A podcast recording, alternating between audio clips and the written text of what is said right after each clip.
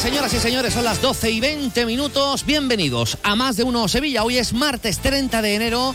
Se va enfriando poco a poco la polémica tan sevillana, ¿verdad? Con el cartel de la Semana Santa, del que hablábamos ayer aquí con su autor en este mismo programa, pero no se enfría el ambiente porque seguimos con temperaturas altas. Hoy, además, sin nubes. La máxima prevista para hoy es de 21 grados y la mínima, la próxima madrugada, será de 9. Seguimos sin visualizar cambios en el horizonte. Podemos decir sin duda alguna que vamos a repetir el pronóstico de hoy durante bastantes jornadas. Así que febrero empezará también seco, aunque con la esperanza de que cambie la cosa y llegue el agua. La tan necesaria agua de la que hoy, por cierto, tenemos novedades que enseguida les vamos a contar. En cuanto al tráfico, se circula con normalidad, es fluido en las vías urbanas de Sevilla. En las carreteras tenemos problemas hasta ahora en el puente Reina Sofía, a la altura del kilómetro 15, en dirección hacia Huelva, porque hay un coche averiado y está cortado el carril derecho, lo que está provocando a esta hora un kilómetro de retención. Bueno, hoy vamos a hablar en el programa de la aprobación, por fin, del decreto de la Junta de Andalucía que regula los apartamentos turísticos.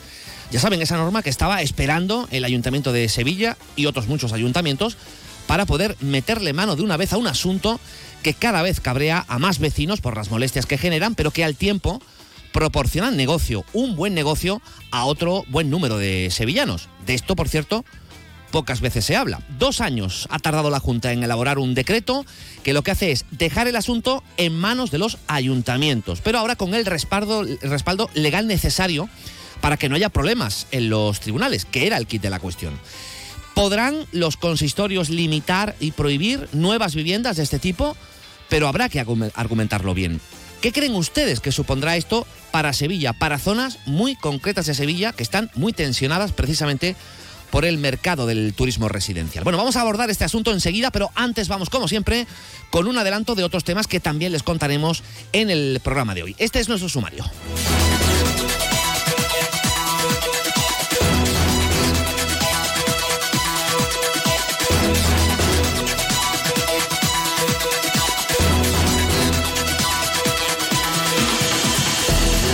Social del Agua rechaza el decreto de sequía de la Junta de Andalucía y lo tacha de inútil.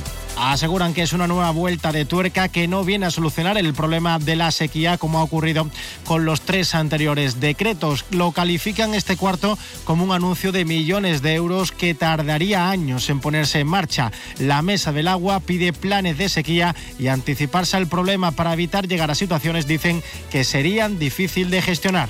Se cumplen hoy 26 años del asesinato de Alberto Jiménez Becerril y su mujer Ascensión García Ortiz a manos de ETA. Con motivo de este aniversario, el Grupo Municipal Popular ha realizado su tradicional ofrenda floral en el cementerio donde descansan los restos del matrimonio, y además un acto de homenaje en los jardines del Cristina. A las 5 de esta tarde se celebra un funeral en la Catedral de Sevilla y también una posterior ofrenda floral en la calle Don Remondo, donde se produjo el terrible atentado. Y en deportes, Betis y Sevilla negocian salidas y entradas en los últimos días del mercado de invierno. Por un lado, el Betis, que tiene un acuerdo con el Botafogo para vender por 20 kilos a Luis Enrique, espera que el jugador se decida y, mientras tanto, buscan un delantero. Los agentes del Chimi Ávila están en Sevilla, pero falta el acuerdo con Osasuna. Y por si fuera poco, el Palmeiras viene a por William José. El Sevilla está terminando de negociar el fichaje del delantero eslovaco Boženík, mientras Rafa Mir, tras la pitada del domingo, se está pensando aceptar la oferta del Torino. Esto y más en El Tiempo para el Deporte. Y hoy también es noticia un hombre, Miguel Ruz, que ha sido reelegido por aclamación como presidente de la Confederación de Empresarios de Sevilla. Es su 4º mandato.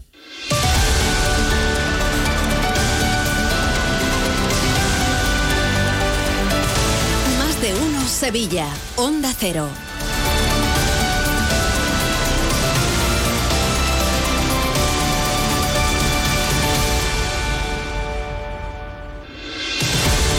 Y muchas cosas de las que ha exigido, o muchas situaciones de las que se ha quejado en su reelección, le vienen acompañando desde que ostenta prácticamente este cargo.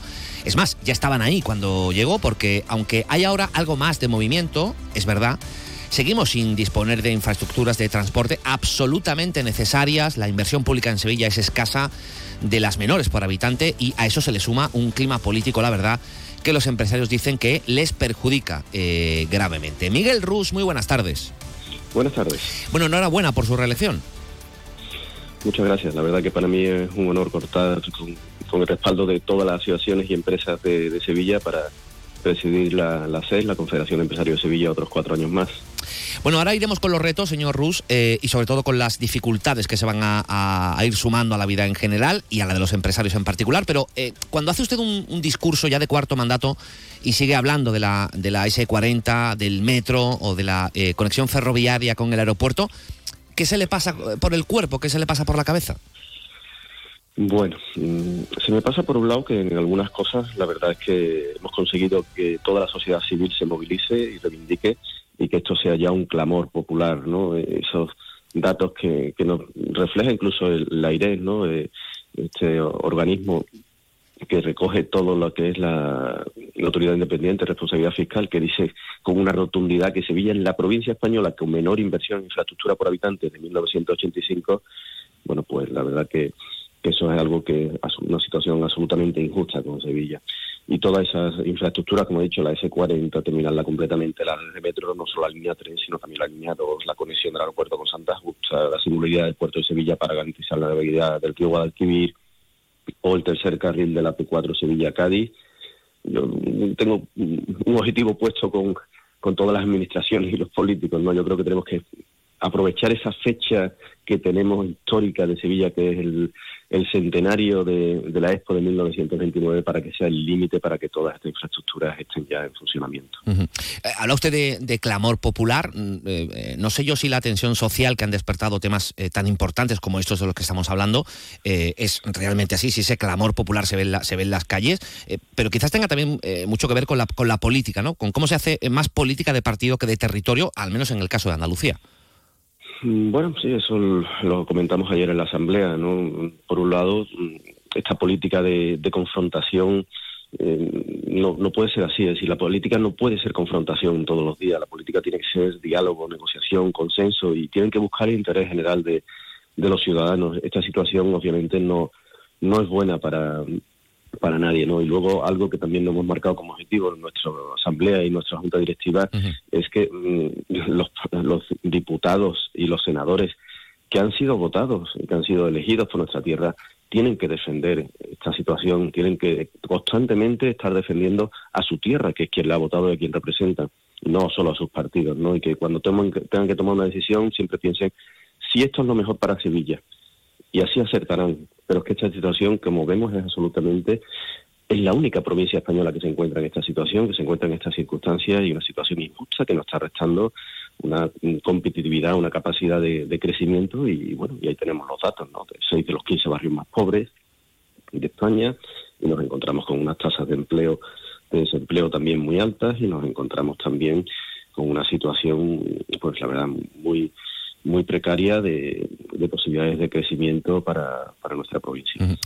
Alerta usted además de las consecuencias negativas de la crispación política que nos rodea, que evidentemente es mucha, y ha puesto además un ejemplo concreto, que es el presupuesto municipal de Sevilla, que aún no sabemos si saldrá adelante. ¿A quién se refiere, señor Rus, exactamente cuando dice que no se puede bloquear la ciudad en este sentido?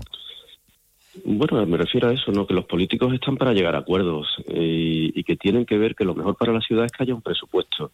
Y un presupuesto pues tiene muy pocas partidas, la verdad, en las que se pueda discutir. Muchas son fijas, son estables y son poco modificables. Si hay voluntad de sentarse de verdad, de negociar, siempre es posible un acuerdo. Y el que no se llegue a una aprobación de un presupuesto en un momento como el que estamos, con un crecimiento de Sevilla económico por debajo del de Andalucía y el de España de una forma importante. Andalucía ha crecido un 2,3%, España un 2,4%, y en Sevilla hemos estado un 2%, y previendo que en 2024 vamos a estar sobre el 1,3%, todavía casi en la mitad. Es decir, no nos podemos jugar el perder fondos europeos, y menos perder fondos europeos que además muchos de ellos van para infraestructuras y regeneración urbana de barrios en situación de riesgo de exclusión, como los que tiene Sevilla. Luego, tiene que ser un ejercicio de responsabilidad, tienen que llegar a acuerdos y necesitamos unos presupuestos donde haya un consenso. Yo siempre pido la responsabilidad máxima de los dos mayores partidos. No llegar solo a acuerdos con los partidos, digamos, más minoritarios, sino al final esos dos grandes partidos son los que representan más del 90% del interés general de la población. Entonces tienen la obligación y la responsabilidad de llegar a acuerdos y de que haya presupuesto. Así lo hemos estado consiguiendo en estos últimos años y creo que este año no debe de pasar lo mismo.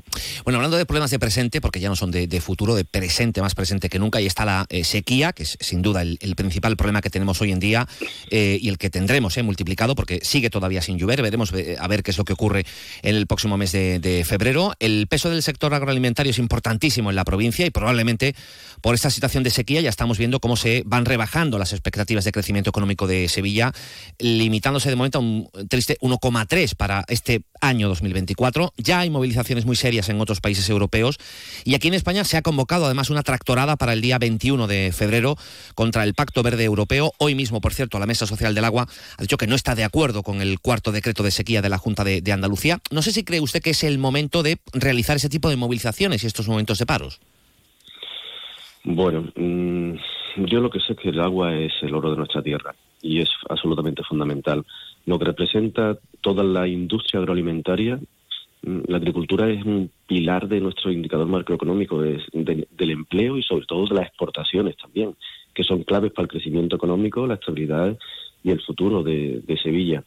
Entonces aquí los objetivos que estamos exponiendo desde la SES, reutilización 100% del agua, tenemos que ver las soluciones de desalación y desalobración, ver si se pueden hacer en más presas, más pantanos, incrementar sus capacidades, ver si se puede hacer algún tipo de trasvase y sobre todo no desperdiciar una gota de agua y ejecutar de forma urgente, porque en muchos casos hay muchas trabas burocráticas en la propia legislación en que estamos en una situación de emergencia en la cual necesitamos incrementar nuestras reservas de agua de todas las maneras que sean posibles y para ello pues hay que articular una forma en que los expedientes, las obras, las infraestructuras que puedan ayudar a ello, pues se realicen de la forma más urgente, o como recuerdo yo de hace muchísimos años en carreteras, cuando había unas grandes catástrofes de imperiosa urgencia, que estamos en una situación muy grave que afecta a uno de los sectores productivos más importantes para Andalucía y para Sevilla, como es la agricultura, que es el pilar de nuestras exportaciones y de los buenos números que hemos dado en estos últimos años.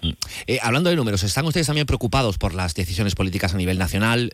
Reforma laboral, reducción de la contratación temporal, subidas del salario mínimo interprofesional. Ahora se habla incluso de reducir la jornada laboral. ¿Tienen ustedes datos de pérdidas de empleo derivadas de estas medidas? Sin embargo, los datos de la encuesta de población activa o del paro mensual no dicen eso. Hablan de un buen momento del mercado laboral español.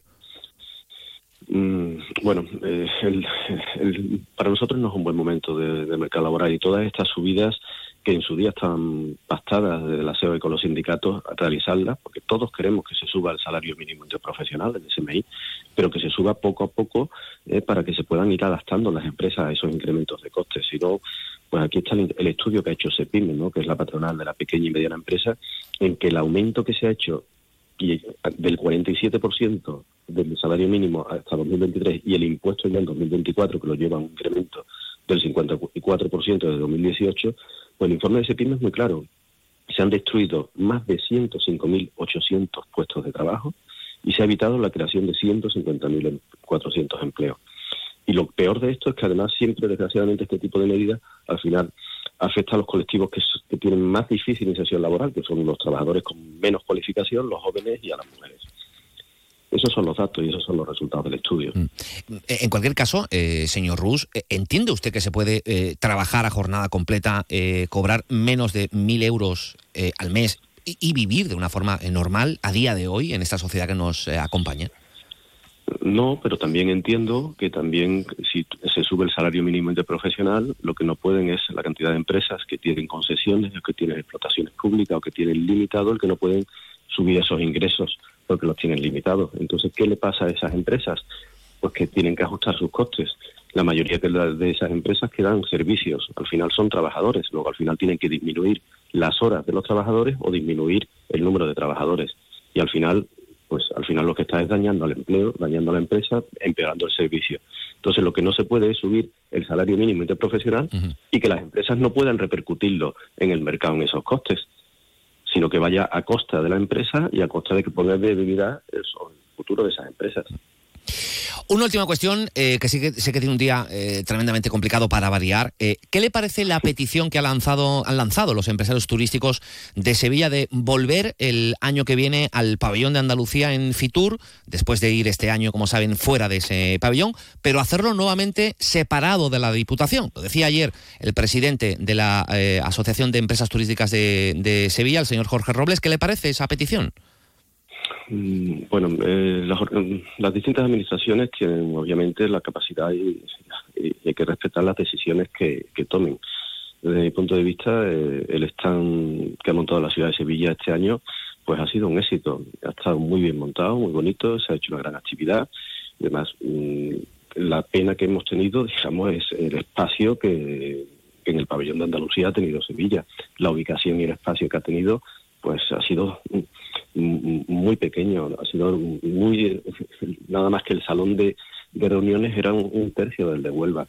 Entonces pedimos que las administraciones vayan unidas, que vayan, si no pueden ir unidas, por al menos que vayan coordinadas, porque al final la Sevilla capital aporta mucho en turismo a la provincia y la provincia a la capital. Luego, cuanto más unidas estén las tres administraciones y los programas de turismo se consensuen, se coordinen, pues mejor será para todos, porque al final es una actividad que nos genera casi un 15% del PIB, en el cual implica a muchos servicios, no es solo ya el turismo, es lo que afecta a la hostelería, gastronomía, a los servicios, a las agencias de viaje, a los hoteles, a los comercios. Es decir, genera una actividad económica que es fundamental también para nuestra tierra. Luego, cuanto más y mejor coordinados vayamos, mejor. Y la independencia, pues, decisión de cada una de las administraciones. Hemos de respetarlas, pero sí tenemos que coordinar, porque de esa forma nos irá mejor a todos, que al final somos los empresarios los que creamos empresas, los que creamos tejido productivo y los que creamos este empleo. Bueno, pues tiempo tendremos de analizar cómo discurren todos estos temas que hemos puesto hoy sobre la mesa. Seguramente se nos habrán quedado otros muchos, pero insistimos, tiempo tendremos de analizarlo también con la participación de Miguel Ruz, del presidente de los empresarios sevillanos, al que le deseamos toda clase de suertes en su nuevo mandato. Señor Ruz, muchísimas gracias, un abrazo. Muchas gracias a ustedes y buenas tardes y gracias por este espacio para los empresarios de Sevilla. Miguel Cala, un día más en el control técnico de sonido. Hacemos un alto en el camino y entramos de lleno en el tema del día, en el tema de hoy, que es ese nuevo decreto que regula los apartamentos turísticos, pros y contras. Ahora enseguida se lo contamos. En Sevilla también somos más de uno. Bodas, comuniones, cumpleaños o simplemente una reunión especial con los tuyos. Celebra tus grandes momentos a bordo de un exclusivo barco mientras navegas por el Guadalquivir. Una experiencia que tus amigos y familiares no olvidarán, por mucho menos de lo que imaginas. Cruceros Torre del Oro. Solicita más información sin compromiso en el 954-561-692 o en crucerosensevilla.com.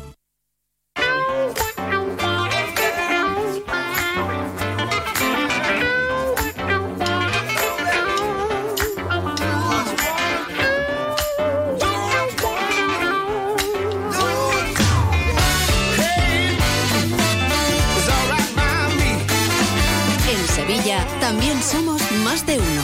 Chema García, Onda Cero. 12:39 de la mañana, vamos a entrar ya en materia. Bueno, han ido creciendo y creciendo como setas, como churros. Se han convertido en un recurso turístico tan importante como los hoteles. Hay barrios donde ya hay más plazas turísticas que residenciales en sus viviendas. Son evidentemente los barrios más céntricos, los más turísticos, los más valorados. Muchas personas vieron un negocio en esto del alquiler temporal de viviendas para su uso de los que nos visitan. Y también la demanda propició la creación de empresas que gestionan complejos enteros o varios inmuebles repartidos por esas zonas más requeridas. Unos dicen que vinieron a revitalizar unos barrios que se morían porque la gente se iba del centro. Otros dicen que precisamente por la expansión incontrolada de estos apartamentos la gente ya no puede vivir ahí y han sido expulsados. Las quejas de los vecinos por las molestias que generan estos inmuebles han sido muchas, han ido aumentando y los tribunales no se ponían de acuerdo con quién tenía la razón en caso de conflicto. 954 50 23 93. El anterior gobierno municipal, el presidido por el socialista Antonio Muñoz, decidió llevar a pleno una regulación que le permitiría prohibir nuevas licencias de pisos turísticos en zonas saturadas, pero la Junta de Andalucía impidió su aplicación porque entendía que estaba usurpando sus competencias. Se comprometió entonces el gobierno autonómico en hacer una norma lo más consensuada posible para regular mejor este sector, y 2 años después, concretamente ayer, vio la luz. Y por lo que hemos visto tampoco es que se hayan metido mucho en jaleo, en mucha miga. Designa a los ayuntamientos como la administración que puede limitar o incluso prohibir nuevas licencias. Ojo, nuevas licencias, no prohibir las que ya estaban, pero siempre y cuando esté argumentado, porque la libertad de empresa también existe. Eso sí, la norma viene a ordenar jurídicamente ese lío de las competencias del que les hablábamos antes, que no permitía a los ayuntamientos poner coto a esos pisos. Así lo expresaba el consejero de Turismo, Arturo Bernal. Con este decreto, la Junta de Andalucía reconoce a los ayuntamientos el ejercicio de esta competencia. Y esto es algo muy positivo y determinante en todo el proceso. ¿Por qué? Porque algunas sentencias habían tachado a las propuestas de los ayuntamientos que permitían limitar o incluso prohibir la proliferación de estas viviendas en algunas zonas conflictivas o tensionales de la ciudad, pero decía la sentencia del Supremo que esa competencia en realidad no era de los ayuntamientos, sino que correspondía a la Junta, y hacía falta una propuesta de habilitación para que los ayuntamientos pudieran desarrollar. Pero ahí se queda, es decir, ahora habrá que esperar cómo lo interpretan los ayuntamientos. Déjanos una nota de voz con tu opinión en el WhatsApp de Más de Uno Sevilla, 648 85 67 80. Como les decíamos antes, el de Sevilla trabaja en una nueva ordenanza para dotarse de instrumentos de regulación, de la que nos han prometido que sabremos más la semana que viene, aunque no a todos les gusta, ¿eh? Por ejemplo, al grupo Adelante Andalucía dice que este decreto es insuficiente, precisamente por su principal novedad. Dice su portavoz adjunta, Esperanza Gómez, que derivar la responsabilidad hacia los ayuntamientos es una dejación de funciones que hace la Junta de Andalucía, porque no va a solucionar el problema más grave. Para empezar, porque este es un problema que hay que acometer de manera valiente. Se está produciendo, la despoblación de parte de sus habitantes naturales en muchas partes de Andalucía, porque la gente se va, porque no puede acceder a la vivienda. ¿Por qué? Pues porque casi no hay oferta, porque está toda en manos de fondos buitres, que lo que hacen es comprar todos los inmuebles que se van quedando vacíos y adaptarlos para uso turístico. Nos parece que el sector del turismo es un sector que provoca mucha riqueza. Estamos a favor de que siga contribuyendo a la economía andaluza, pero lo que no puede hacerse es en detrimento de las personas que viven, que habitan los pueblos y ciudades, nuestras costas, que se ven obligados a marcharse para dejar la ciudad en manos de visitantes. ¿Y quién va a vigilar que todo se haga correctamente, que no haya ilegalidad? Pues esa competencia se la ha reservado la Junta de Andalucía. También se explica que si un propietario tiene más de 2 viviendas turísticas en una provincia, será considerado como empresa y, por tanto, tiene que pagar el impuesto de actividades económicas, cosa que antes no ocurría. Se crea también la figura del explotador, la persona responsable del uso económico de esa vivienda, que no tiene que ser el propietario, alguien que dé la cara cuando, por ejemplo, hay problemas de convivencia, que es también una de las partes importantes. Por cierto, las comunidades de vecinos también podrán oponerse a tener pisos turísticos en sus inmuebles, pero no con carácter retroactivo, es decir, los que ya están, ahí se quedan. Y si aparece en sus normas, en sus estatutos. También tendrán que mejorar la calidad de los inmuebles, aquellos que los quieran explotar. Metros por plaza, número de baños, de ventanas, el ajuar del que disponer, en fin, ya saben. Tendrán 1 año para cumplir con los nuevos requisitos. A ustedes, a priori, y aunque todavía no se ha publicado en el BOJA, que será mañana, ¿qué les parece? ¿Cómo queda la cosa? Déjanos tu mensaje en nuestro Twitter, @MásDeUnoSevilla.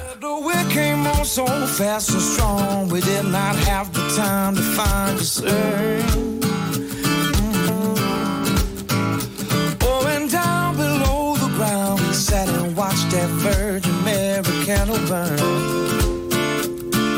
Bueno, lo dicho, el nuevo decreto sobre viviendas de uso turístico deja en manos de los ayuntamientos, esa es la principal novedad, la regulación de este tipo de viviendas, salvo su inspección, que ya saben se queda en manos de la Junta de Andalucía. El Ayuntamiento de Sevilla, como les adelantamos al principio, ya ha dicho que la semana que viene va a dar detalles sobre cómo aplicará esa norma que busca poner orden, reducir tensiones en algunas zonas por la convivencia con comunidades de vecinos y también la población en general, también dar seguridad jurídica a las personas y a las empresas que explotan este tipo de alojamiento. Saludamos a Carlos Pérez Lanzat, que es presidente de la Asociación de Profesionales de Viviendas y Apartamentos Turísticos de Andalucía. Señor Pérez Lanzat, muy buenas tardes.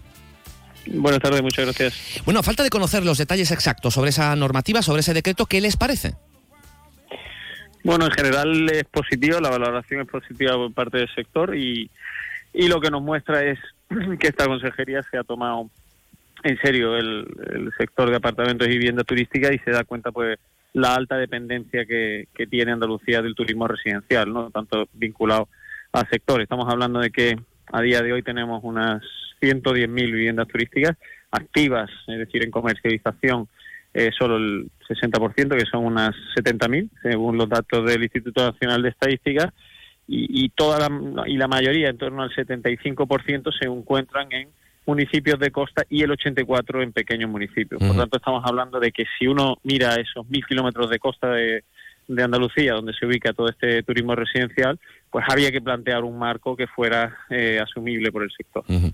El consejero de Turismo, cuando explicaba ese decreto, dice que plantea modificaciones que han sido consensuadas con los agentes del sector. ¿Es ese también el caso de sus asociados? Sí, sí, hemos estado trabajando con la Consejería de Turismo y a través de la Confederación de Empresarios, trasladando, pues, obviamente, las propuestas de iniciativa. Ahí se incorporan ciertos criterios de calidad que entendemos son asumibles por el sector y que además reflejan, pues, bueno, la realidad, ¿no?, de este visitante y de este turista que tiene una experiencia internacional, que estamos, Andalucía está a un clic de su competencia y que viene ya exigiendo estos estándares de calidad. Por lo tanto, hemos estado trabajando en esas líneas y el decreto debe salir con estos criterios que actualiza simplemente la oferta que hay en Andalucía. ¿Cuáles serían, señor Pérez Lanzal, las principales novedades que afectan directamente a los propietarios de viviendas turísticas que vamos a conocer en ese decreto? Bueno, a nivel de servicios, temas de capacidad, según el número de metros cuadrados, es decir, para que haya un uso, digamos, razonable, ¿no?, y no apilar turistas, etcétera. Pero bueno, que como digo, en general la planta turística de vivienda turística, apartamentos turísticos de Andalucía está ya en esa línea, porque no olvidemos que hoy el turista, si está descontento, enseguida tiene canales para comunicarlo y esto te penaliza, te posiciona muy bajo y pierdes todas las reservas. Por lo tanto, en general hay buenas líneas. Luego, requisitos, pues sí, ¿no?, de climatización, de enseres, de equipamiento. Respecto a la normativa de apartamentos turísticos, sí se ha flexibilizado, que también estábamos pidiendo, no tanto a lo mejor como nos gustaría, pero la persona que tiene que haber en recepción, es decir, que a partir de 10 unidades era antes y ahora pasa a 15, da un poquito más de flexibilidad también porque el turista va pidiendo estos dispositivos de acceso electrónico y remoto y ha permitido que la de apartamentos turísticos se relaje.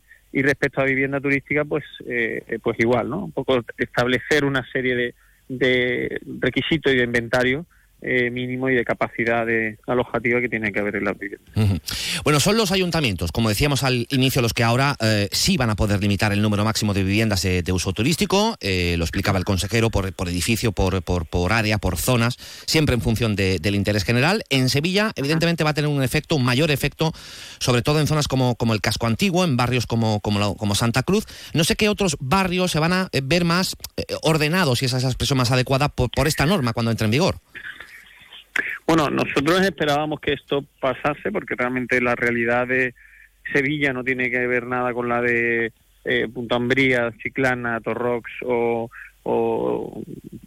Almería. Es decir, hay ciertos municipios donde tienen una dependencia enorme, ¿no?, de apartamento y vivienda turística y si son los ayuntamientos los que van a tener que decidir. En ese sentido, esto no es un cheque en blanco, es decir, los ayuntamientos tendrán que justificar, uh-huh, medir no solo los apartamentos de viviendas turísticas, sino los distintos usos, como puedan ser oficinas, consultas, restaurantes, etcétera, y ver esas zonas en donde se provoca esa tensión. Y si esta tensión y estos datos confirman que hay esta proporcionalidad para aplicar una medida, pues esa medida efectivamente que tiene que ser equilibrada y asumible, ¿no? No como una persecución que hemos visto, pues, en la anterior administración en Sevilla o en Cádiz. En el caso de Sevilla, pues obviamente si se tienen que plantear unas ciertas zonas de tensión, pues obviamente habrá que plantearlo, porque esto, al final, Sevilla está en un proceso de gestión del éxito. ha traído una cantidad de turismo muy importante y se entiende que tengan, que todos los agentes del sector tengamos que de alguna forma participar en encontrar esos equilibrios. Pero en este sentido también estamos ya trabajando con la nueva administración de Sevilla, que estamos justo además en vías de plantear un convenio. Una de las principales consecuencias de la falta de regulación durante estos años ha sido la escasez de alquiler residencial. No sé si cree usted que esta nueva normativa, este nuevo decreto, una vez que se ponga en marcha, una vez que se ponga a funcionar, y sepamos también cómo el ayuntamiento va a aplicar esa normativa y esas competencias que ahora sí tiene por parte de la Junta de Andalucía, si esto puede ayudar a equilibrar la balanza con este tipo de alquiler residencial que está evidentemente muy, muy denostado en algunas zonas, de no solo de Sevilla, sino prácticamente de toda Andalucía. Realmente no tiene nada que ver con el turismo, con el tema residencial, porque realmente tanto Sevilla como el resto de Andalucía no tiene un problema de vivienda turístico. Es decir, Sevilla, igual que en el resto de Andalucía, son datos también del propio INE, tiene un problema de vivienda vacía. Es decir, que este decreto viene a regular una actividad y un servicio que se está dando en una vivienda que tiene un uso turístico, pero no viene a solucionar el mercado residencial, porque eso son competencias además a nivel nacional. Es decir, el motivo que haya más del doble de viviendas vacías, que estamos hablando cerca de 17.000 vacías en Sevilla respecto a unas 4.000 que están activas o 6.000 que están, 4.000 están todo el año y el resto, los otros 2.000, 6 meses.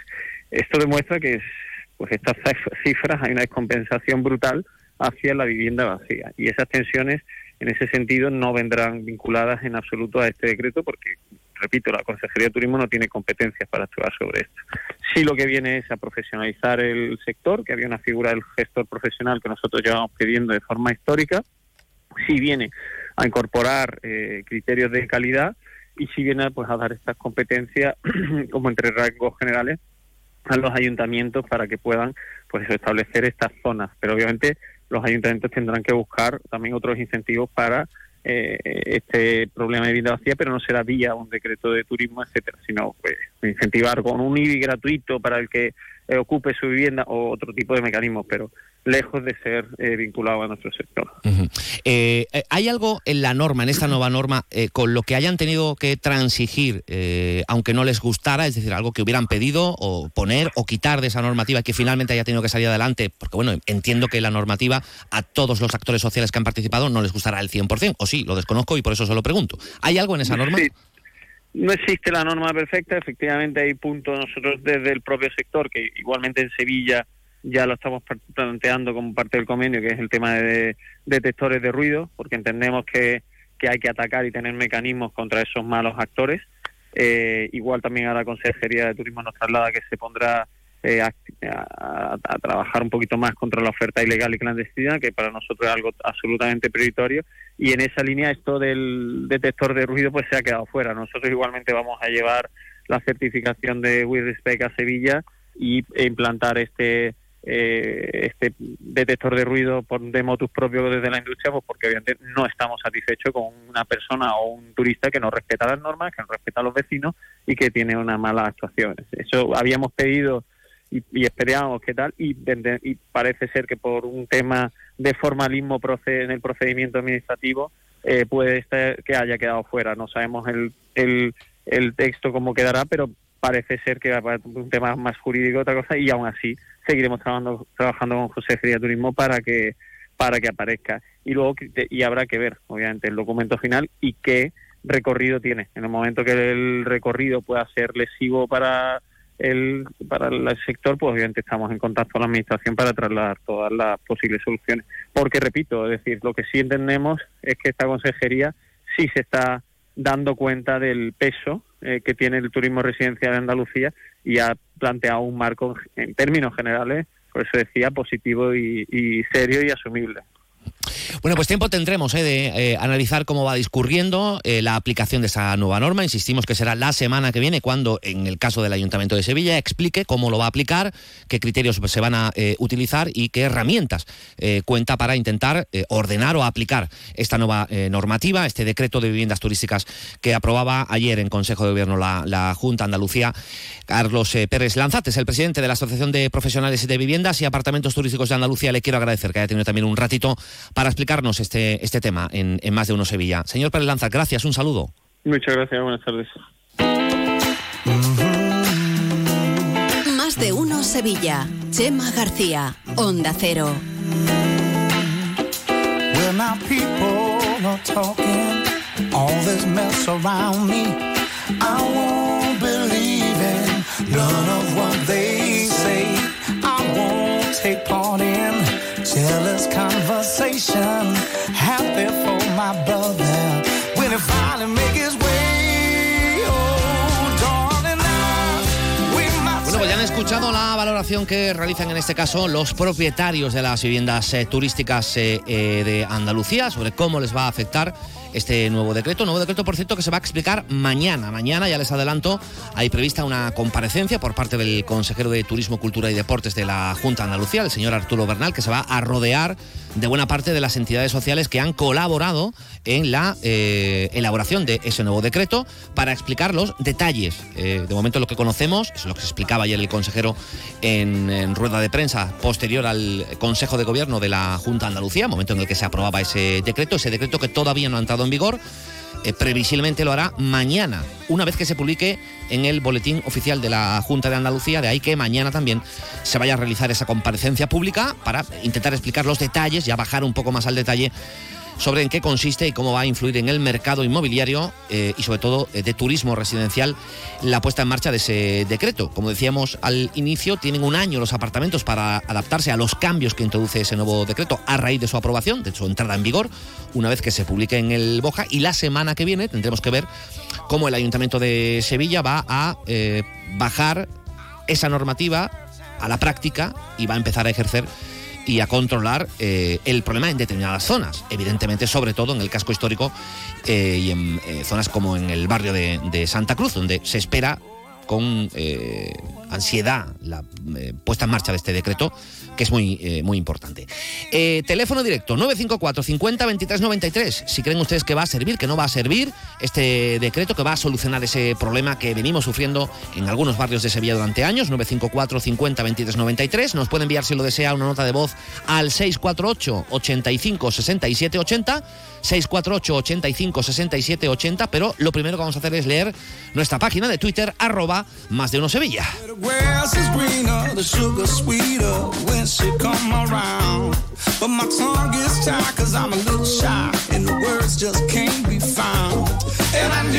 Ahí nos dice Colores, lo de las viviendas turísticas es parecido a los veladores. Los políticos deja que se expanda el problema y anuncia que va a regular el tema.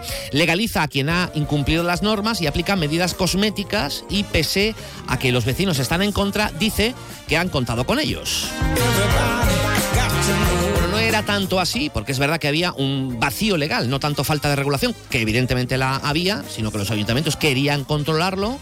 Cuando iban a los tribunales, el tribunal les decía: oiga, es que las competencias no son suyas, son de la Junta de Andalucía. Por eso ahora la Junta de Andalucía ha elaborado este decreto y ha dejado en manos de los ayuntamientos, le ha dado respaldo jurídico para que puedan poner en marcha este decreto. ¿Cómo lo van a hacer? Insistimos que eso todavía no lo sabemos y lo haremos la semana que viene. Nos dice Richard: espero que sí, porque además es una promesa del señor alcalde. Se refiere a si va a solucionar los problemas que ha generado el mercado, el alquiler turístico en nuestra comunidad o en nuestra ciudad o no. Pal Diego nos dice: no va a funcionar, mantendrá la presión en el casco histórico, pisos ya establecidos no se van a retirar, esto es verdad, no lo puede hacer la normativa, no tiene carácter retroactivo, y trasladará el problema a los barrios cercanos al centro. En Málaga es lo que ha pasado, cuando ya el centro lo tienen prácticamente tomado por los pisos turísticos.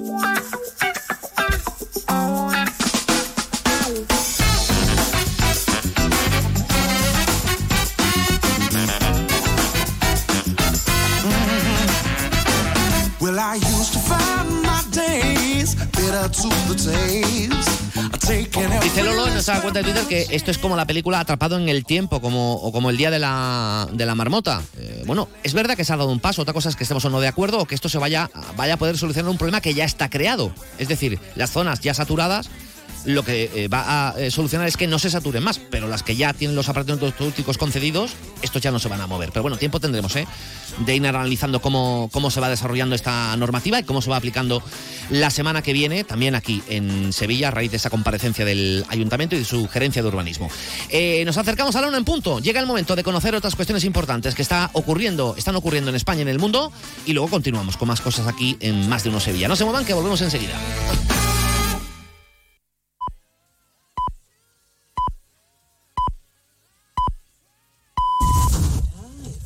Mediodía en Canarias.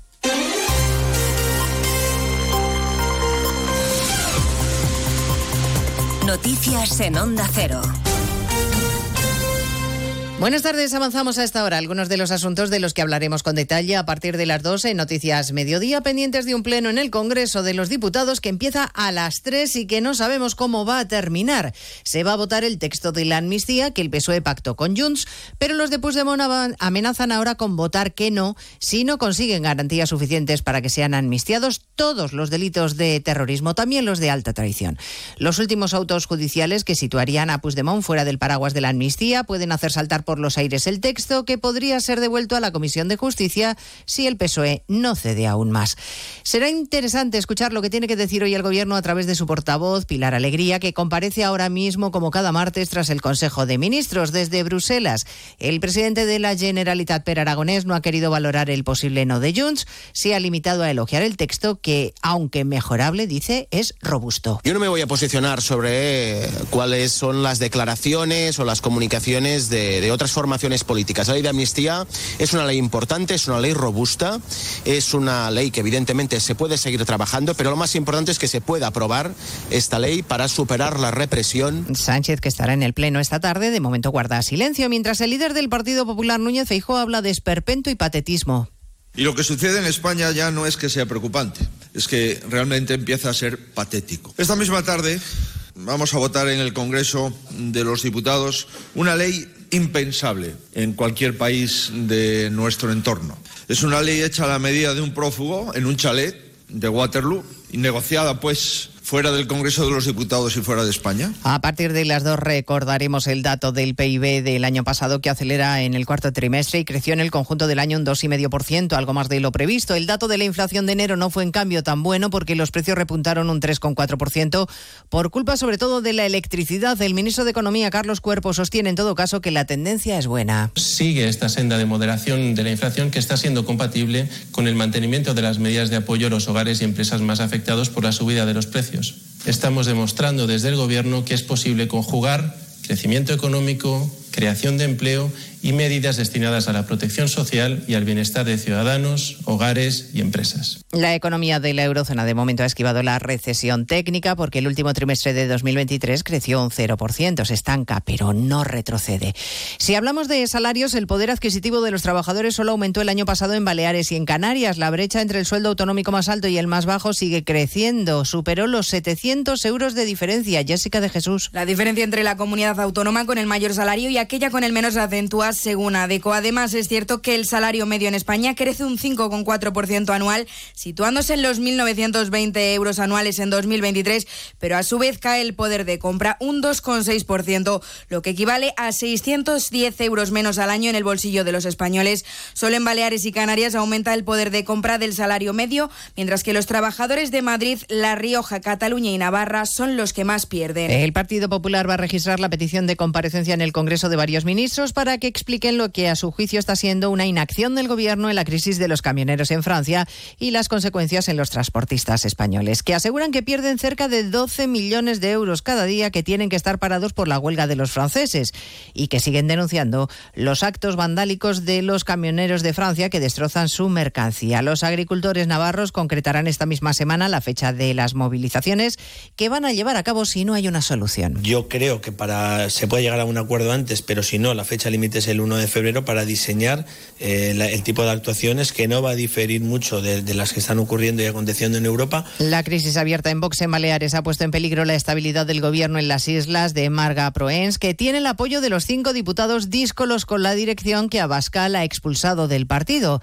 La presidenta sostiene que el enfrentamiento solo afecta al Parlamento, pero la verdad es que empieza a planear la sombra de un adelanto electoral. Baleares, María Cortés. De hecho, los fieles a la dirección nacional de Vox apuestan porque la presidenta balear Marga Proens convoque elecciones anticipadas. En Onda Cero, la presidenta de Vox en las Islas, Patricia de las Heras, ha acusado a Idoia Rivas, una de las 5 diputadas díscolas que ha provocado su cese del grupo parlamentario, de chantajear a Marga Proens. Me consta que Idoia había reunido a puerta cerrada a Marga Proens para entrar en el gobierno. Pues ella tendrá varias opciones, ¿no? O someterse al chantaje de estos díscolos, de estos personajes, o convocar elecciones anticipadas. El partido se prepara además para una batalla jurídica. El todavía presidente del Parlament, Gabriel Lesén, ha confirmado que no renunciará a la presidencia. Y un apunte más. Nuevo récord de temperatura en Europa, confirmado hoy por la Organización Meteorológica Mundial. Se registró en Sicilia el 11 de agosto de 2021. Cuando el termómetro alcanzó los 48,8 grados centígrados. Pues de todo ello hablamos en 55 minutos, cuando resumamos la actualidad de esta mañana de martes 30 de enero. Elena Gijón, a las 2, Noticias Mediodía.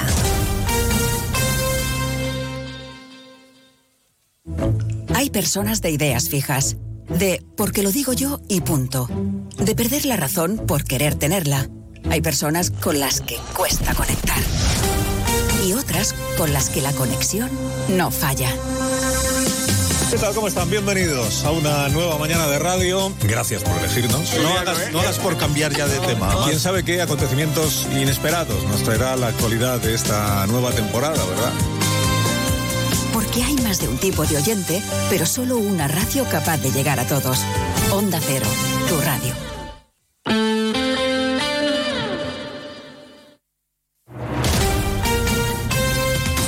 Andalucía, Onda Cero.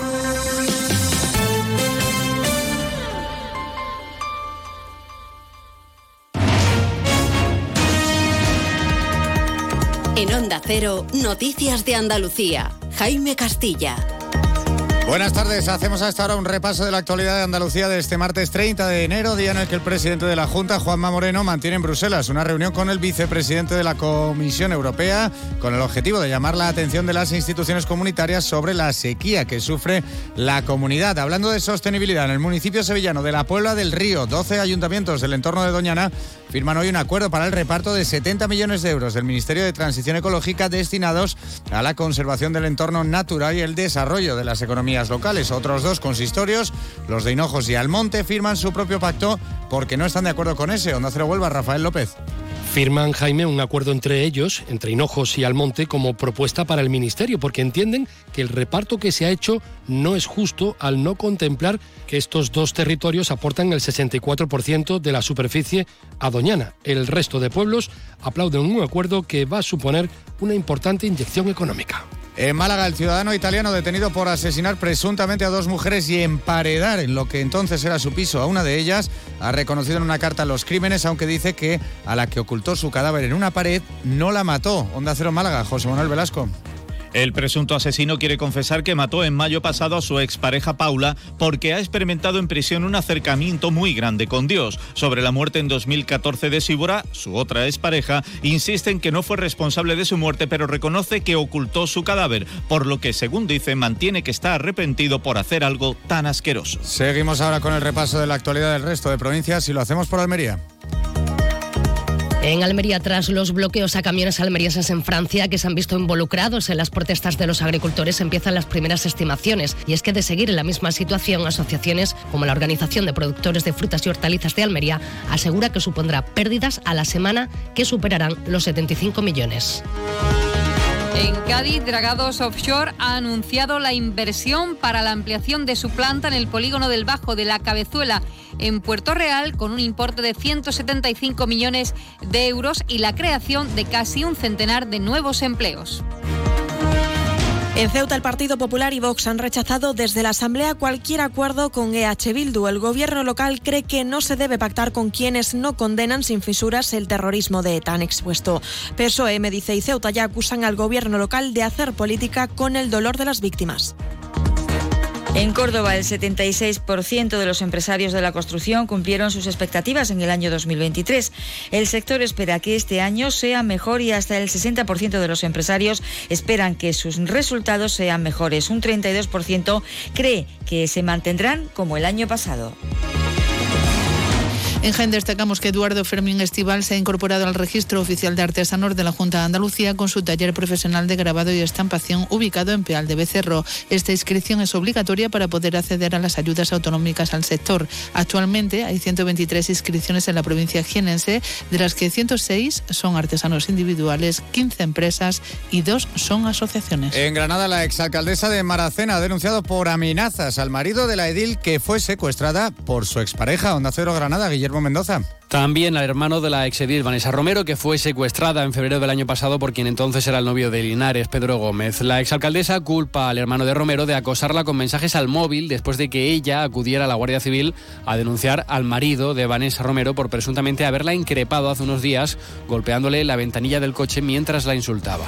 Y en Sevilla se cumplen hoy 26 años del asesinato por parte de pistoleros de la banda terrorista de ETA del teniente de alcalde del ayuntamiento, Alberto Jiménez Becerril, y de su mujer, Ascensión García Ortiz. Con este motivo hay organizados diversos actos de homenaje y recuerdo y una misa en la catedral a las 5 de la tarde. Más noticias de Andalucía a las 2:10 aquí en Onda Cero. Onda Cero, noticias de Andalucía.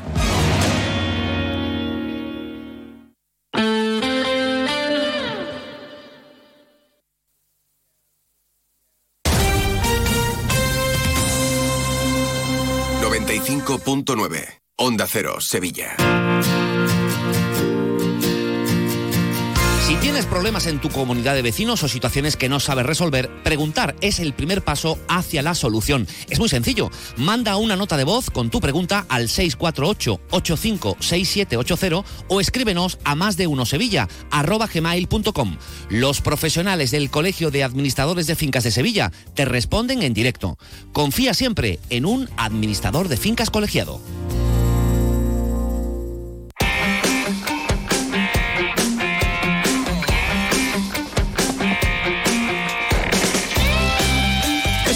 Importante, evidentemente, y además la inmensa mayoría de la población pues no tiene conocimientos de mecánica o especializados en la materia para saber si efectivamente el coche de segunda mano que hemos visto, que nos gusta, que nos encaja, pues cumple con todas las cosas que nos dicen que tiene o está en el estado bueno que nos dicen que está. Y para evitar que lo que compremos realmente no se ajuste a lo que queríamos, siempre podemos disponer de un servicio a través de needcarhelp.es para que un especialista revise ese coche, lo revise a fondo, nos diga exactamente cómo está y así nosotros tomamos la decisión más adecuada. Vamos a saludar una semana más a Sergei Savchak. ¿Qué tal? Muy buenas tardes. Hola, ¿qué tal? Muy buenas tardes. Porque es habitual, ¿no?, encontrarse en esas revisiones diferencias entre lo que te ha dicho o el particular o el concesionario, en este caso, que lo está vendiendo, y lo que realmente tiene el coche. ¿Cómo se hacen esas revisiones?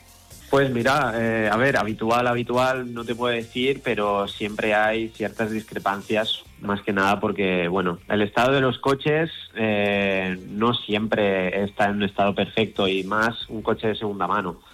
Entonces, pues bueno, los vendedores es normal que siempre digan la misma frase que está perfecto. Pero claro, eso a la hora de la verdad dista bastante de lo que es la realidad y el estado actual del coche. Sí. Bueno, sois muy activos además en redes sociales, hemos tenido oportunidad de veros en muchos momentos con esas revisiones, viendo, en fin, algunas curiosidades que os habéis encontrado, o estados realmente lamentables, o incluso sorpresas grandes, ¿no? Porque cuando uno se pone a mirar y a revisar a fondo... Pues sí, la verdad que yo ya no me acuerdo, pero tengo muchas historias que contar que son literalmente de película y a veces cuesta de creerse.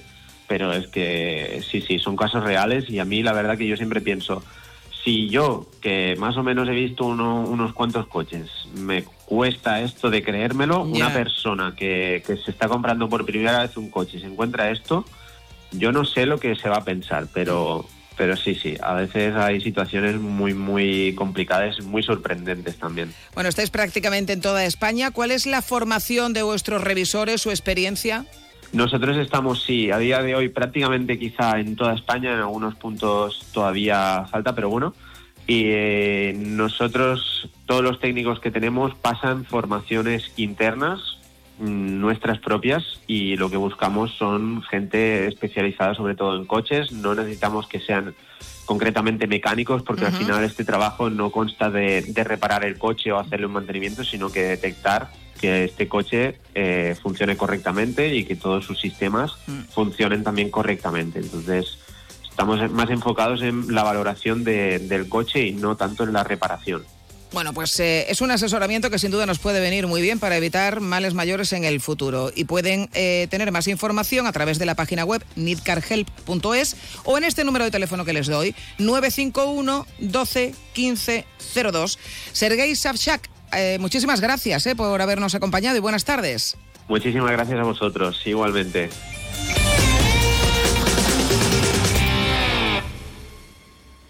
Ana, recuerda que al cumple de Carlos vienen varios niños celíacos. Tranquilo, ya he encargado en nuestra tienda de confianza producto panceliac. Tartas, palmeras, caña, rosquitos, bocadillos y pizzas. Productos con todo el sabor, sin gluten ni lactosa. Panceliac, contigo en los momentos importantes. En El Ejido encontrarás un lugar de descanso auténticamente mediterráneo. Sol, náutica, parajes naturales, patrimonio histórico y toda la huerta de Europa. Ven a El Ejido y vívelo.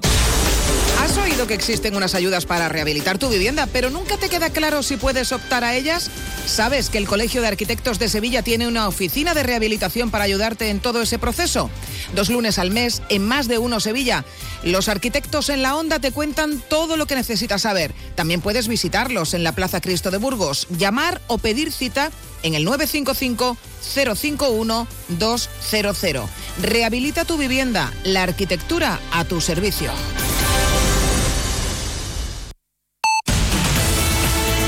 En Sevilla también somos Más de Uno. Chema García, Onda Cero. 1:16 de la tarde, ya estamos de nuevo en directo aquí en Más de Uno Sevilla. Llega el momento de contarles lo que está ocurriendo en este día en nuestra ciudad.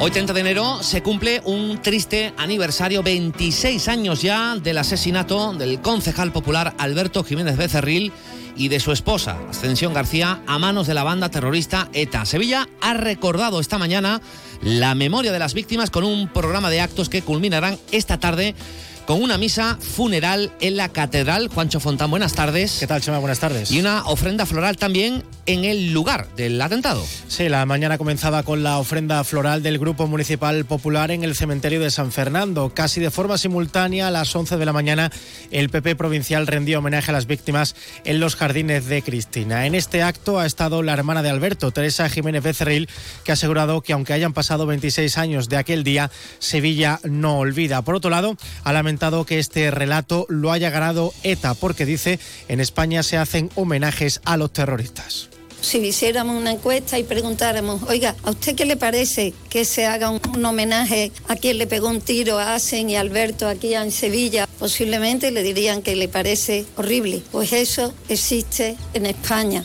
Y también que haya manifestaciones de miles de personas saliendo a la calle y pidiendo las excarcelaciones de quienes mataron a Alberto y a Asen y a tantísimos inocentes. Y mi pregunta es, ¿por qué?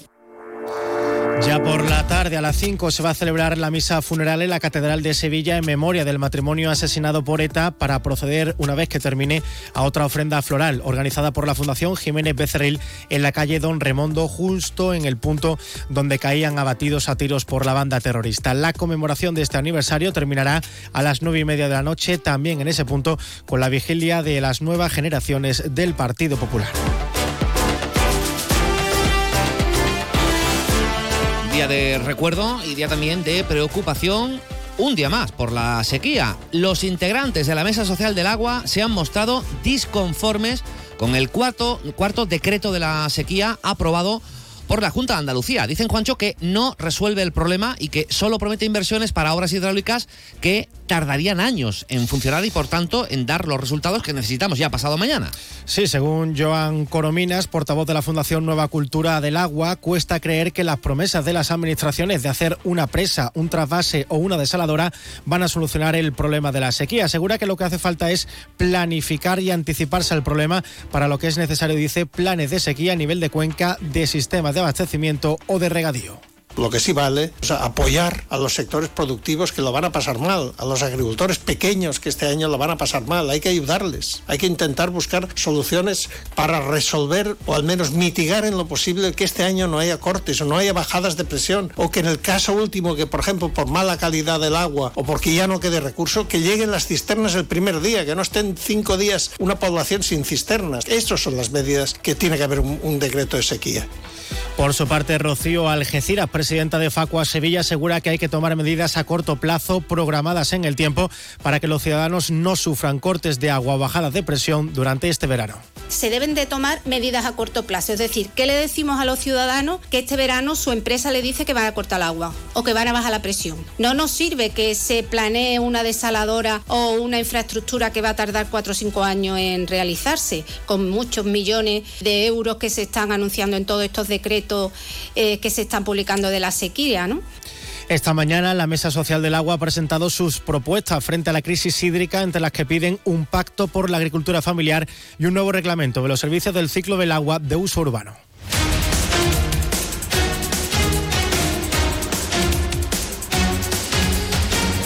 Estaremos atentos a ver si este mes de febrero, lo contamos al inicio, vuelve el agua, porque de momento y por lo que tenemos en el panorama se va a repetir lo que tenemos en esta semana, que es cielos despejados, temperaturas bastante altas para el tiempo en el que tenemos esta primavera adelantada, y ese agua evidentemente lo seguimos necesitando. Nos vamos ahora al Aljarafe. Allí el sindicato Comisiones Obreras ha denunciado que la comarca sigue sufriendo una discriminación histórica en cuanto a la atención hospitalaria que recibe. Hoy el sindicato, Chema, se ha reunido con alcaldes de los 28 municipios que tienen al Hospital San Juan de Dios del Aljarafe como su centro sanitario de referencia. Según informes públicos, el Hospital del Aljarafe recibe un 23% menos de financiación que cualquier otro hospital comarcal de Andalucía, y según estimaciones de los expertos, ese porcentaje estaría en un 50%. Lo detalla Carlos Aristú, es secretario general del sindicato en Sevilla.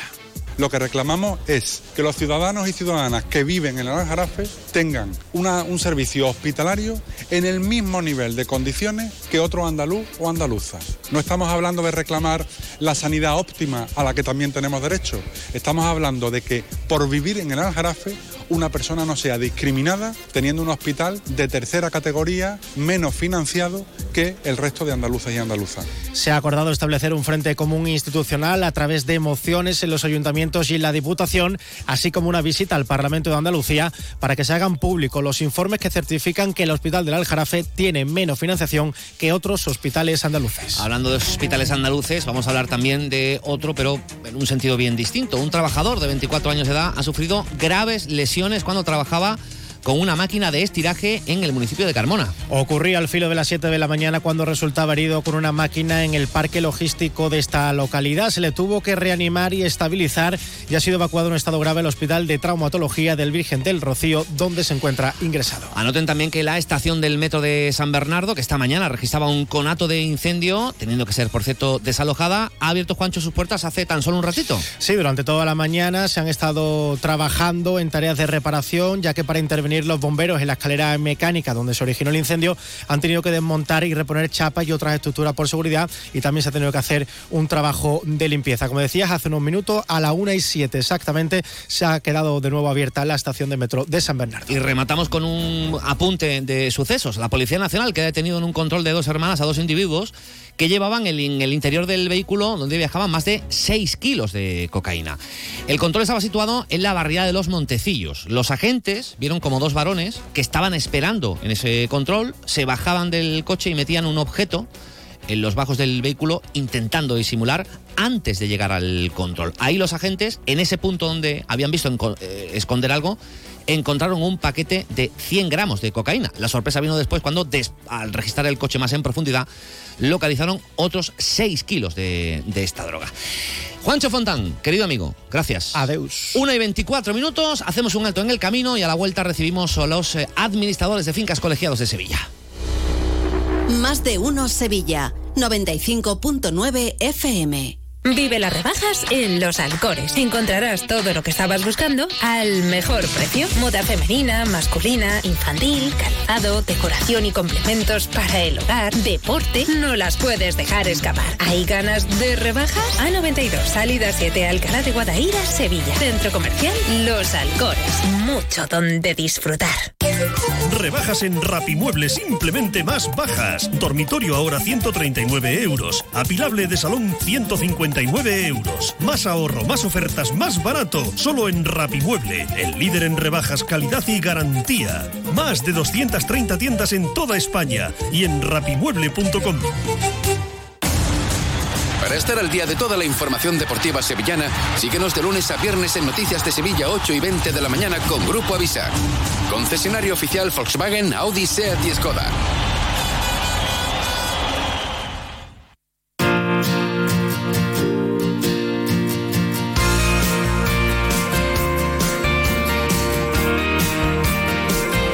En Sevilla también somos más de uno.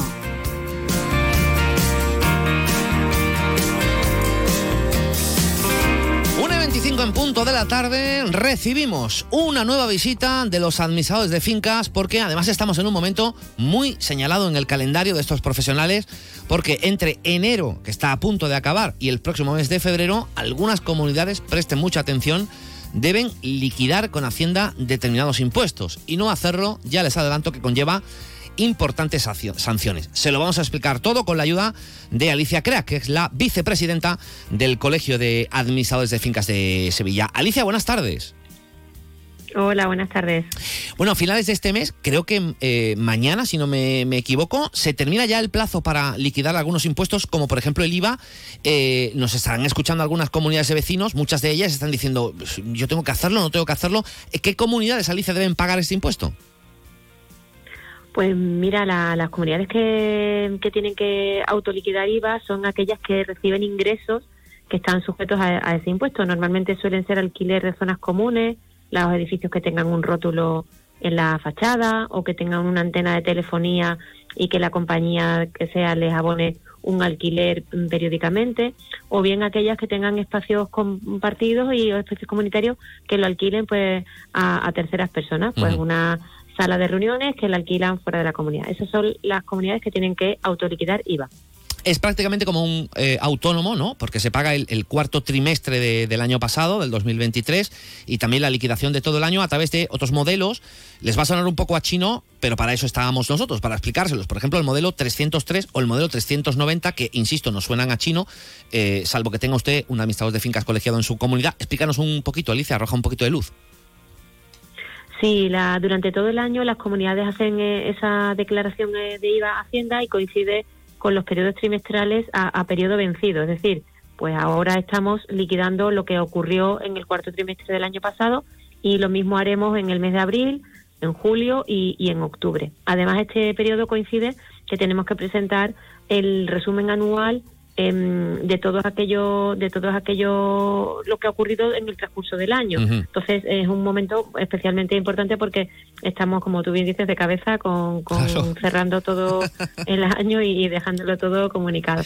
Durante el periodo que hacemos, pues hacemos un ingreso a Hacienda y se ingresa el IVA que se ha cobrado a estas personas a las que se le emite factura, y si la comunidad hubiera tenido algún gasto directamente relacionado con el IVA que produce, que no suele ocurrir, pero si lo hubiera, pues se descontaría el IVA soportado. Se haría esa cuenta y en este caso la comunidad se convierte en una especie como eso, de autónomo, empresario, arrendador, podemos llamar de esa forma. Uh-huh. Hay otro modelo, que es el modelo 184, creo que también se paga ahora en enero, no me hagan mucho caso, ahora nos lo confirmará Alicia, pero creo que hay comunidades que tienen que pagarlo y otras que no. Esto no significa que todo el mundo tenga que hacerlo. Mira, este modelo es un modelo informativo. Este modelo no genera obligación de ingresar en Hacienda. Este modelo es un modelo que llamamos, entre comillas, pues el modelo en el que el chivato, ¿no? Donde tenemos que decirle a Hacienda qué es lo que se ha facturado en el año y cómo lo repartimos porcentualmente entre todos aquellos miembros propietarios de la comunidad. Es decir, en el porcentaje que tenga la comunidad, como la comunidad no hace declaración de renta, no hace impuesto de sociedades, pues lo que sí tiene que hacer es comunicar a Hacienda que de los ingresos que ha recibido, qué parte le corresponde al primero A, al primero B y al primero C. Uh-huh. Y eso luego a los particulares nos aparece en los datos fiscales. Sí, obviamente se ha hecho en el tiempo que corresponde, que es ahora en el mes de enero también. Uh-huh. Entonces, como digo, este no genera obligación de pagar, sino solamente de comunicar quiénes son los miembros de la comunidad y a cuánto toca cada uno con ese ingreso general que ha habido. Uh-huh. Bueno, pues por todo eso que nos ha explicado Alicia, es recomendable tener un administrador de fincas colegiado en su comunidad, porque así uno se olvida, y para eso están estos profesionales que saben muy bien lo que es esto, aunque a usted y a mí evidentemente nos suene a chino, ¿eh? Bueno, tiempo tendremos porque quedan más impuestos que pagar, en este caso a final del mes de febrero, pero tiempo tendremos de contárselos también en este programa. Y ahora sí que sí, solventamos algunas preguntas, también nos han llegado bastante de nuestros oyentes. Vamos a comenzar, Alicia, si te parece, con una noticia que está de plena actualidad. Nos dice un oyente: hemos oído la noticia de que se va a bajar la presión del agua por las noches como consecuencia de la sequía. ¿Podría informarnos de qué medidas tiene que tomar la comunidad de propietarios para cuando esa situación se produzca? La cuestión es que esta persona tiene en el bloque un depósito con motor y bomba y no saben muy bien si se puede averiar o hace falta añadir algo en especial una vez que se decida bajar esa presión del agua. ¿Qué le decimos a esta persona? Bueno, lo primero, que la medida, el anuncio referente a la bajada de presión ha sido comunicado en prensa y lo habéis compartido todos vuestros compañeros, pero que todavía no tiene una fecha exacta de aplicación. Desde Macesa no lo hemos consultado y no nos confirman que esa medida ha salido publicada, pero no tiene una fecha exacta de anuncio. Por tanto, no es algo que se esté haciendo desde ahora y, por supuesto, cuando se vaya a aplicar, se le dará la divulgación correspondiente. Lo que sí corresponde y lo que conviene es que las comunidades, que nos adelantemos con las comunidades de propietarios y los administradores de fincas colegiados en hacer las revisiones periódicas y el mantenimiento preventivo de esos motorbombas, como ha dicho el oyente, o grupos de presión, que es el nombre correcto. Esos son unos motores que tenemos en los edificios y que son los que impulsan el agua a las plantas superiores, porque el agua que viene de la red no siempre puede llegar a las plantas superiores, claro, de los edificios en altura. Uh-huh. Entonces es muy importante hacer el mantenimiento preventivo, tener todas las piezas debidamente resueltas, y cuando la medida se vaya a poner en marcha, pues consultar con el instalador correspondiente del mantenedor para que nos indique en cada caso cuáles son las operaciones que tendríamos uh-huh. que hacer. Pero ahora mismo un poco de tranquilidad, porque aunque ha salido recientemente, todavía esa medida no está en aplicación. Uh-huh. Bueno, se hablaba en un principio de hacerlo después de Semana Santa. Evidentemente se hará al principio por las noches, eso ténganlo en cuenta, pero es verdad, uh-huh. todavía se ha anunciado que esto se va a hacer, pero no el cuándo. Y cuando se produzca esa información, no se preocupen, que también se la podemos contar aquí para resolver estas y otras dudas que les surjan. Más correos electrónicos. Nos dice: un vecino de la comunidad exige ver el histórico de los extractos bancarios de la cuenta de la comunidad desde 2017 a 2023 exactamente, pero un listado del banco, no el hecho por la comunidad. Entiendo que en esta comunidad pues harán el típico Excel, ¿no?, de ir un poco distribuyendo los gastos. Dice, lo he solicitado, pero el banco me cobra comisión por esa operación. El resto de vecinos no quiere pagarlo y este vecino en cuestión dice que si no se lo damos no paga la cuota de comunidad. Se pregunta este hombre o esta persona si está obligada la comunidad a hacerlo y qué pueden hacer en este sentido. Pues mira, durante todos estos años la comunidad ha debido presentar las cuentas ya elaboradas y, teniendo en consideración los saldos bancarios, pues revisar el banco en el año en el que estamos o en el año inmediatamente anterior. Eso no suele tener coste.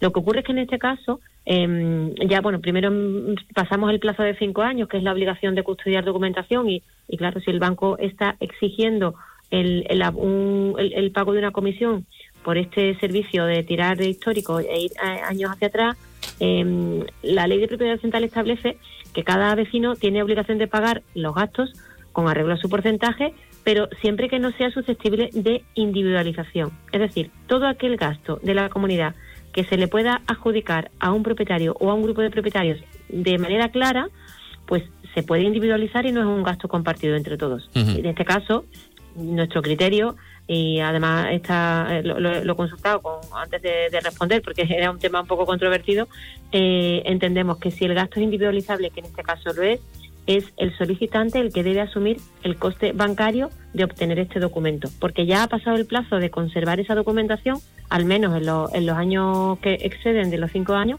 y por tanto ese servicio que pide el banco, pues hay que abonarlo y lo debe abonar quien lo solicita. Uh-huh. Pues agradecemos mucho la respuesta, porque seguro que esta gente o estos vecinos no lo tenían claro. Yo también pensaba que era algo que tenían que pagar entre todos, pero bueno, si el gasto, como tú bien comentas, es un gasto individualizado, pues si este vecino lo quiere, lo tiene que pagar, y si no, pues evidentemente no lo va a tener. Y el último correo electrónico, el de Amalia Marín, que pregunta lo siguiente: ¿existe algún tipo de subvención para la instalación de un automatismo en la puerta del portal para un vecino con discapacidad al que le resulta muy difícil manejarse para abrir con llave? Creo que son estas llaves automáticas que abren la puerta de forma automática. ¿Hay alguna subvención ahora pública para sufragar los costes, Alicia? Pues mira, hay una orden de subvención que se publicó por la Junta de Andalucía en agosto pasado y que ha abierto el plazo, bueno, lo va a abrir la semana que viene, ajá, el día 5 de febrero, y hasta el 4 de marzo de este mismo año, en un plazo muy corto de un mes, se van a poder solicitar ayudas y subvenciones para mejorar la accesibilidad en edificios, tanto en viviendas particulares como en edificios de colectivos, en lo que son las comunidades de propietarios. Y dentro de los conceptos subvencionables para esta mejora de la accesibilidad, pues está, además de los típicos rampas, ascensores, etcétera, se introduce como novedad los automatismos para las puertas que incorporen mecanismos motorizados o eléctricos que permitan la entrada de la entrada fácil a los usuarios. Se ve en muchos edificios y cada vez se va viendo más. Hay unas llaves magnéticas que solamente con aproximarlas están conectadas a la puerta del edificio, y con un brazo automático la puerta parece que se abre sola. Uh-huh. Esto ayuda muchísimo a las personas que tienen cierta imposibilidad, porque la puerta pesa mucho, efectivamente. Y esto es una línea que se abre el plazo la próxima semana y habrá solo un mes para regularlo. Bueno, pues si tienen alguna duda, pueden contactar con el Colegio de Administradores de Fincas de Sevilla y desde allí la responsable técnico les ayudará para indicar cuál es la subvención, los plazos, cómo hacerlo, etcétera. Bueno, pues aprovechen esas ayudas públicas que comienzan la semana que viene, que va a estar activa hasta el 5 de marzo para poder solicitarlo, y siempre es bueno tener el asesoramiento de un profesional como los administradores de fincas colegiados, que son los que saben cómo hacerlo, dónde hacerlo y el tiempo en el que hacerlo, que también es importante. Ponemos el contador a cero para más dudas, cualquiera que tengan sobre su comunidad de vecinos, a través del correo masdeunosevilla@gmail.com, masdeunosevilla@gmail.com, o sus notas de voz al 648-85-6780. Alicia Creac, vicepresidenta del Colegio de Administradores de Fincas de Sevilla, muchísimas gracias, un saludo.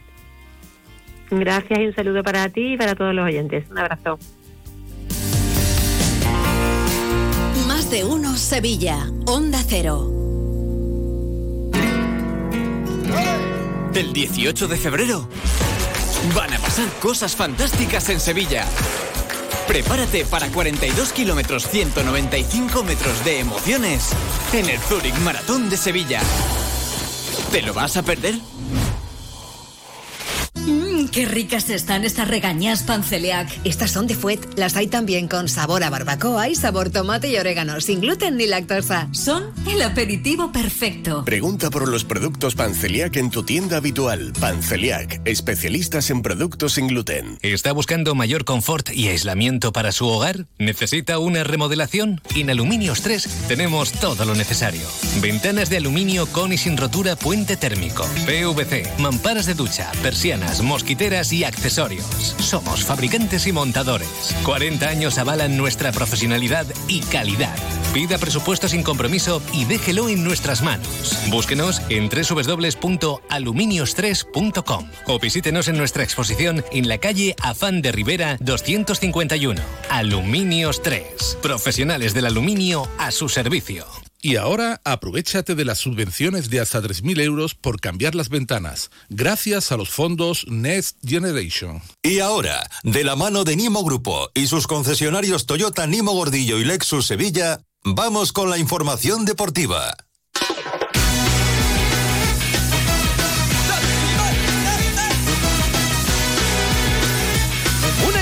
Ocho minutos de la tarde, vamos con las noticias del deporte. Carlos Hidalgo, José Manuel Jiménez, buenas tardes. Buenas tardes. Buenas tardes. Y con un nombre propio, que es el de Rakitic, que se está despidiendo del club. Sí, hace un ratito, bueno, ya sabíamos que se marchaba, el otro día estuvo en el palco, no jugó el último partido frente a Osasuna, se marcha al Al-Shabaab, pero estábamos esperando la oficialidad, que ha llegado hace un rato. Rakitic ya oficialmente ha rescindido su contrato con el Sevilla y por eso se ha organizado este acto merecido de homenaje, de despedida para el futbolista croata, que ha jugado 323 partidos con el Sevilla en dos etapas, marcando 51 goles y dando 52 asistencias, ayudando a la consecución de dos copas de la Europa League, el extranjero con más partidos oficiales, el único que ha superado la barrera de los 300 encuentros y evidentemente,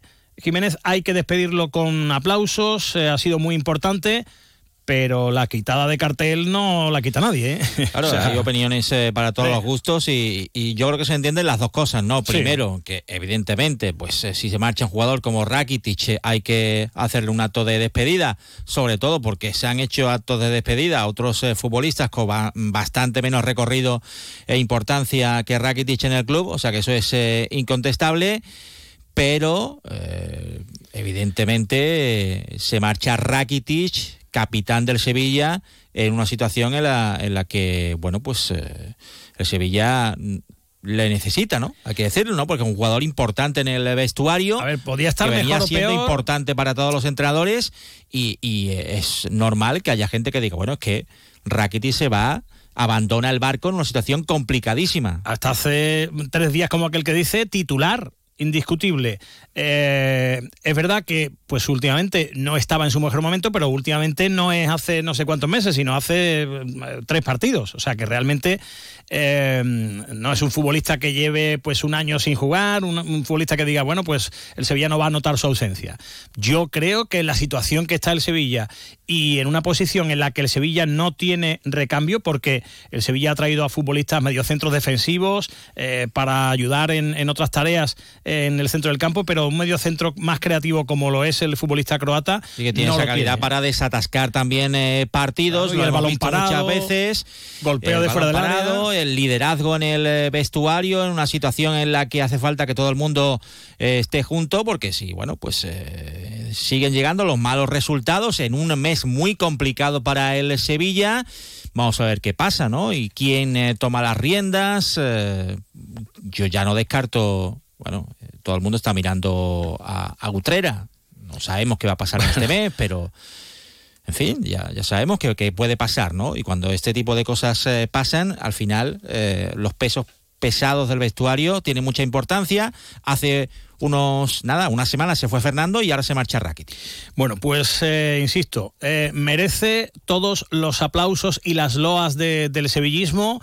Ha sido un auténtico mito, futbolista importantísimo, lo ha dado todo, pero no hay que dejar de decir que, o por lo menos a mí me lo parece, cada uno que opine lo que quiera, a mí me parece una quitada de cartel en un momento crítico para el Sevilla. Y han llegado, bueno, pues los dineros, y los dineros han mandado y ha dicho, pues ahí os quedáis.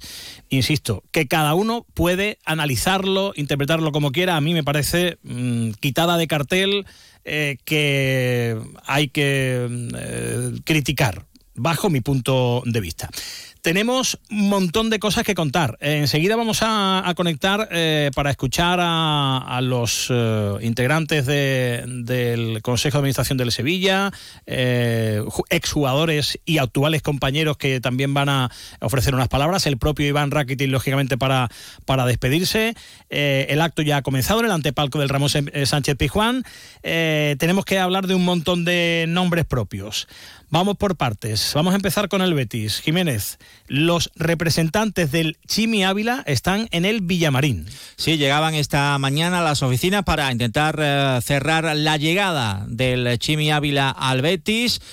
Ya les venimos contando los últimos días que el jugador ha elegido ponerse la camiseta verde y blanca. Osasuna no lo ha puesto fácil desde el primer momento. Primero porque Yagoba Arrasate, lógicamente, cuenta con él porque es un jugador importante. Lo que pasa es que, bueno, pues la relación se ha podido tensar analizar en los últimos días, porque hemos visto, lo primero, que el jugador continúa lesionado, no termina de recuperarse de esa lesión en el solio, aunque lo que decían en Osasuna es que después del partido de mañana miércoles, el jueves, ya iba a volver a los entrenamientos, pero el jugador tiene claro que quiere salir en dirección al Betis.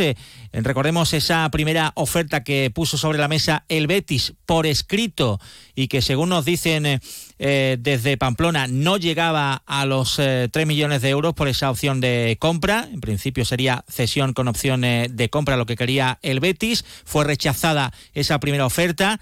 Ayer, nos dicen, hubo una nueva reunión en Madrid entre los agentes del jugador y también representantes de Osasuna para intentar desbloquear la situación, a ver qué es lo que pasa con el futbolista. El América de México también se había interesado por el jugador, pero Osasuna no ha recibido ninguna propuesta formal, y ahora, bueno, pues en el Betis tratan de ver qué va a pasar también con otros movimientos que podrían bueno, pues hacer que la cadena siguiera su curso. El Betis, recordemos que está aguardando la decisión definitiva de Luis Enrique para su salida a Botafogo. Hay acuerdo total, verbal, entre el Betis y el grupo Textor, que es el dueño de Botafogo. El club verde y blanco recibiría 16 millones de euros, más otros 4 en pluses, que sobre el papel estas variables serían de fácil cumplimiento. O sea que el Betis 20 kilos. Podría ingresar fácilmente 20 kilos por esta operación. Se lo está pensando bastante. Lo que pasa es que Luis Enrique pues todavía no lo tiene claro. O sea, hay acuerdo entre los clubes, pero Luis Enrique, primero Pellegrini, le ha dejado claro que va a ser un jugador importante. El jugador pues no tiene nada claro el volver a Brasil, lo considera un paso atrás. Y por lo tanto, pues hasta que no lo diga, que entiendo que lo tendrá que decir a lo largo del día de hoy, porque tampoco se puede extender más allá. A partir de ahí, si Luis Enrique se va, ahí se pueden desbloquear otras operaciones, ofrecerle más a Osasuna y buscar, por supuesto, un sustituto para el extremo derecho. Dos nombres propios, muy rápido, que nos quedamos sin tiempo. El Betis quiere a Luis Rioja y otro nombre propio.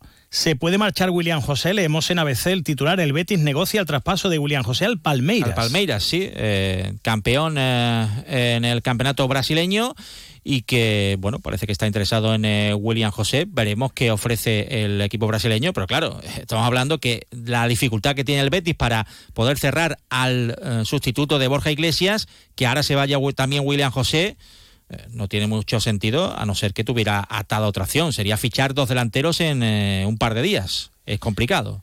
Bueno, y lo de Luis Rioja. Y el tema de Luis Rioja, pues 15 difícil, millones, ¿no?, de euros, cláusula de rescisión, es lo que no pide el no. Alavés. Prácticamente imposible, ¿no? Ojo al Sevilla, que está haciendo movimientos para reforzar la delantera. Bueno, por un lado, lo de Boženík está muy, muy cerca. Delantero eslovaco de 24 años del Boavista portugués. Lleva 9 goles entre Liga y Copa. Están negociando si es cesión con obligación de compra en junio de unos 5 o 6 millones o directamente una venta por esa cantidad. Es un futbolista, Robert Boženík, internacional por Eslovaquia. Selección con la que ha marcado 6 goles en 37 partidos. Y los compañeros de la agencia EFE hace nada un ratito han publicado que el Sevilla ha hecho una propuesta para firmar a Abel Ruiz, futbolista con el que también contactó y tanteó el Betis para la delantera, futbolista del Braga, y el Sevilla habría hecho una propuesta para traerle cedido. El jugador, según nos dicen en Portugal, estaría encantado de jugar en el Sevilla, así que opción para la delantera, aparte de Boženík, opción para la delantera. ¿Por qué? Porque Rafa Mir se puede marchar. Rafa Mir había dicho no al Wolfsburgo, había frenado lo del Torino, pero después de la bronca, de la pitada que se llevó el otro día, ha dicho, oye, ¿y si me voy? Lo mismo es mejor, ¿no? Porque no voy a poder ni salir a calentar. Con lo cual Sevilla, insisto, busca también futbolistas para seguir reforzando el ataque. Incluso ¿existiría la posibilidad en estos últimos días de mercado de algún movimiento por Mariano en forma de rescisión? Aunque eso está ahí en el aire. Todavía no han comenzado los discursos en el homenaje a Iván Rakitic. Esta tarde lo escucharemos a partir de las 20:50. Por cierto, acaban de salir los representantes del Chimi Ávila, del Villamarín, y ahora van en rumbo a tierras navarras para ver qué pasa allí con Osasuna. Hoy, a las 9... Tenéis citas con el Marruecos-Sudáfrica. Hombre, por favor. Tanto el Betis como el Sevilla esperando que Sudáfrica pueda dar la sorpresa y se vengan para acá los jugadores de Marruecos. Eso es así. Ayer eliminado Senegal en los penaltis frente a Costa de Marfil, con lo cual Sabalí, que ni siquiera ha jugado un minuto, para acá. Tal y como está el mercado, insisto, con la despedida de Rakitic, no se pierdan a las 20:50 la brújula de Radio Estadio Sevilla, que tenemos un montón de cosas preparadas. A las 9:12 de la noche, ya lo saben, con Carlos Hidalgo y José Manuel Jiménez. Compañeros, adiós. Muchas gracias, queridos. Nos movemos en un mundo que no se detiene, pero aprender, crecer, evolucionar, solo es posible si entendemos de dónde venimos y lo que nos hace únicos. Somos Nimo Grupo. Nuevo nombre, nuevo logo, nuevas metas, la misma pasión. Porque el objetivo no es llegar, sino disfrutar del camino y hacerlo juntos. Arrancamos ya. ¿Te vienes? Suena esta sintonía, que es la de la despedida de este programa y la antesala de las noticias de Andalucía que les cuenta hoy nuestro compañero Jaime Castilla, Peñafiel y Monforte. Les va a contar todo lo que está ocurriendo en nuestra comunidad, que no es poco. Regresamos mañana, recuerden, a partir de las 12:20 de la mañana, en una nueva edición de Más de Uno Sevilla. Disfruten, que hace un día bueno, la verdad. No llueve y debería llover, a ver si el agua llega pronto. Sean felices, hasta mañana, adiós.